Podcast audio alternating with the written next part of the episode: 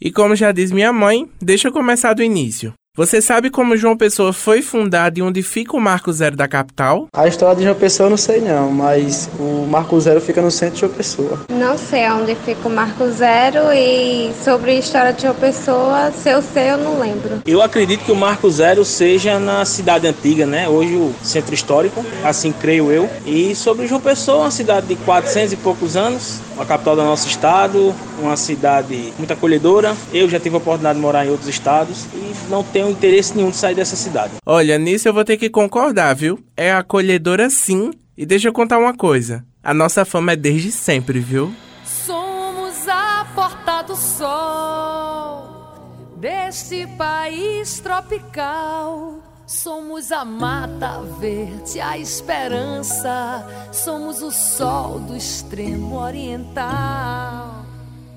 O nosso jargão de que o sol nasce primeiro não é válido apenas para o que acontece aqui todos os dias. João Pessoa é considerada por muitos a capital mais velha do Brasil, fundada em meados dos anos de 1580. E ao contrário do que muitos livros de história ensinam, ela foi colonizada pelos portugueses e espanhóis também. Quem me contou isso foi a historiadora Loívia Almeida. A gente tem que lembrar que nesse período aí do século XVI, Portugal e Espanha viviam uma união, né? O que a gente chamava de União Ibérica. Então era um rei só para ambos os países. E, a rigor, o que narra a historiografia local mesmo e nacional é que a nossa cidade teria sido fundada em 5 de agosto de 1585 através do pacto firmado entre o João Tavares, que era o português, e o Piragibe, que era o líder dos indígenas tabajaras que vieram de Pernambuco, se estabeleceram aqui e ajudaram esses portugueses a derrotar aos índios potiguaras nativos desse território aqui. Essa data ela causa um pouco de divergência por dois motivos. Primeiro, porque muitos historiadores acreditam que a fundação mesmo da cidade ela se dá aí no dia 4 de novembro de 1585, que é quando é levantado o primeiro forte às margens do rio Sanhauá, naquela região ali que hoje a gente tem a comunidade do Porto do Capim. Agora deixa eu contar uma fofoca. Estávamos vivendo num grande efeito Mandela porque João Pessoa não foi fundada por um acaso. Inclusive, nosso povo é conhecido pela resistência desde os povos indígenas. Foi o que Loiver ressaltou. As novas teorias que estão por aí, dentre elas, uma que saiu recentemente de uma ex-aluna da UFPB, a Silvia Brito, que fez o seu doutorado na Universidade de Salamanca, e ela vai narrar um pouco diferente aí de como foi a nossa colonização, né? Na tese dela, que eu ainda não tive acesso, mas eu vi por alto algumas coisas, ela narra que esse processo de colonização da Paraíba teria acontecido pelo menos três anos antes, em 1581, e que da região ali da Espanha teriam saído 14 embarcações com o objetivo de fundar a cidade real de Nossa Senhora das Neves, e que essas embarcações teriam aportado aqui na praia do Cabo Branco, e dessas embarcações teriam descido embarcações menores para o rio Sanhauá, em busca de realmente adentrar o território e efetivar essa colonização, submetendo esses povos indígenas, né? E o bendito do Marco Zero fica onde? Preste atenção que eu vou te contar. No jardim da Basílica de Nossa Senhora das Neves existe um touquinho de concreto pintado de branco que tem uma referência fincada em cima dele que afirma selar o início de tudo. Com localização geológica e tudo, viu? Eu particularmente acredito que a localização dele tá errada, porque bem como você colocou, a cidade ela começa no que a gente chama de cidade baixa, ali às margens do rio Sanhauá. Por que que escolheram aquele lugar no jardim daquela basílica para colocar aquele toquinho lá? Olha, talvez por isso, porque a gente não sabe também a localização da Basílica de Nossa Senhora das Neves no início da fundação da cidade. É narrado nas fontes históricas que logo depois da construção do forte, às margens do Sanhauá, se teve a construção da primeira igreja da cidade. Claro que ela não era nos moldes do que hoje é a basílica. Provavelmente era uma construção bem menor, bem mais simples, né? Porque é a primeira construção religiosa da cidade e provavelmente não era no local que a gente conhece hoje, né? Provavelmente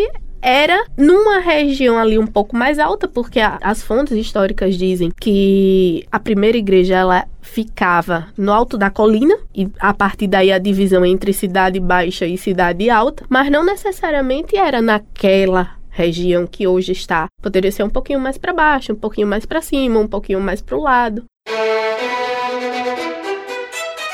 Entre os anos de 1920, a cidade ia até mais ou menos onde fica a usina cultural. Já em meados de 1930, o planejamento do então presidente João Pessoa foi posto em prática. Finalmente, ele mandou abrir a Avenida Presidente Epitácio Pessoa com o intuito de ligar o centro da cidade à orla da praia. Até mais ou menos a década de 60, a maioria das pessoas da cidade moravam no centro mesmo. O centro era a efervescência da cidade. No centro que a gente conhece é a Lagoa mesmo. Exato, aqueles casarões, no Varadouro, esses bairros do centro, Jaguaribe, que mantém até hoje essas estruturas de grandes casarões e que precisam ser revitalizados urgentemente, eram as moradias mais elegantes, as moradias da elite paraibana. Quem morava nesses bairros de praia eram os pescadores. Agora percebam como o modo de vida e os costumes mudaram com o passar do tempo. Hoje em dia, o metro quadrado mais caro da cidade fica ali na região de Cabo Branco, Tambaú e Manaíra. Loucura, né?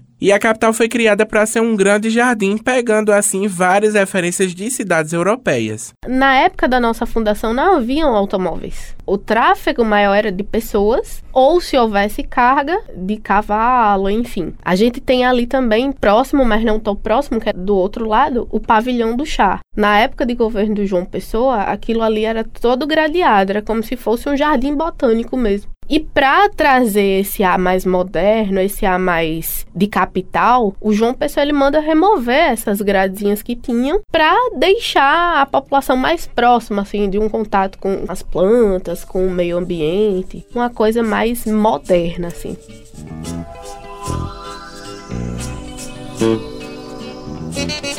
Falando em estrutura, nossa capital merece uma atenção maior, viu? Principalmente ali no centro histórico. Minha produção conversou com Marcos Alves, que é presidente da Funjop, e ele contou como tem andado o processo de revitalização daquela área. O processo de revitalização do centro histórico passa por um grande projeto que a Secretaria de Infraestrutura da Prefeitura e a Secretaria de Planejamento estão desenvolvendo. Desde o melhoramento das ruas, o asfalto, né, a parte de ocupação por parte de habitantes, né, gerar ali pessoas que possam morar no centro histórico, conjuntos habitacionais. Então a Secretaria de Habitação está desenvolvendo um projeto para instalação ali de residências no centro histórico. Isso é um processo muito forte de restauração e de revitalização. Mas também nós temos o cuidado de sempre fazer as nossas atividades culturais no centro histórico. O que ocorre é que é um processo lento mesmo, porque isso precisa de muitas autorizações do IFAM, IFAEP. Já começamos lá, Praça Antenor Navarro já foi restaurada, pintados os casarios. A gente está fazendo um processo de restauração também do Hotel Globo, que vai ser entregue agora nos próximos dias. A antiga casa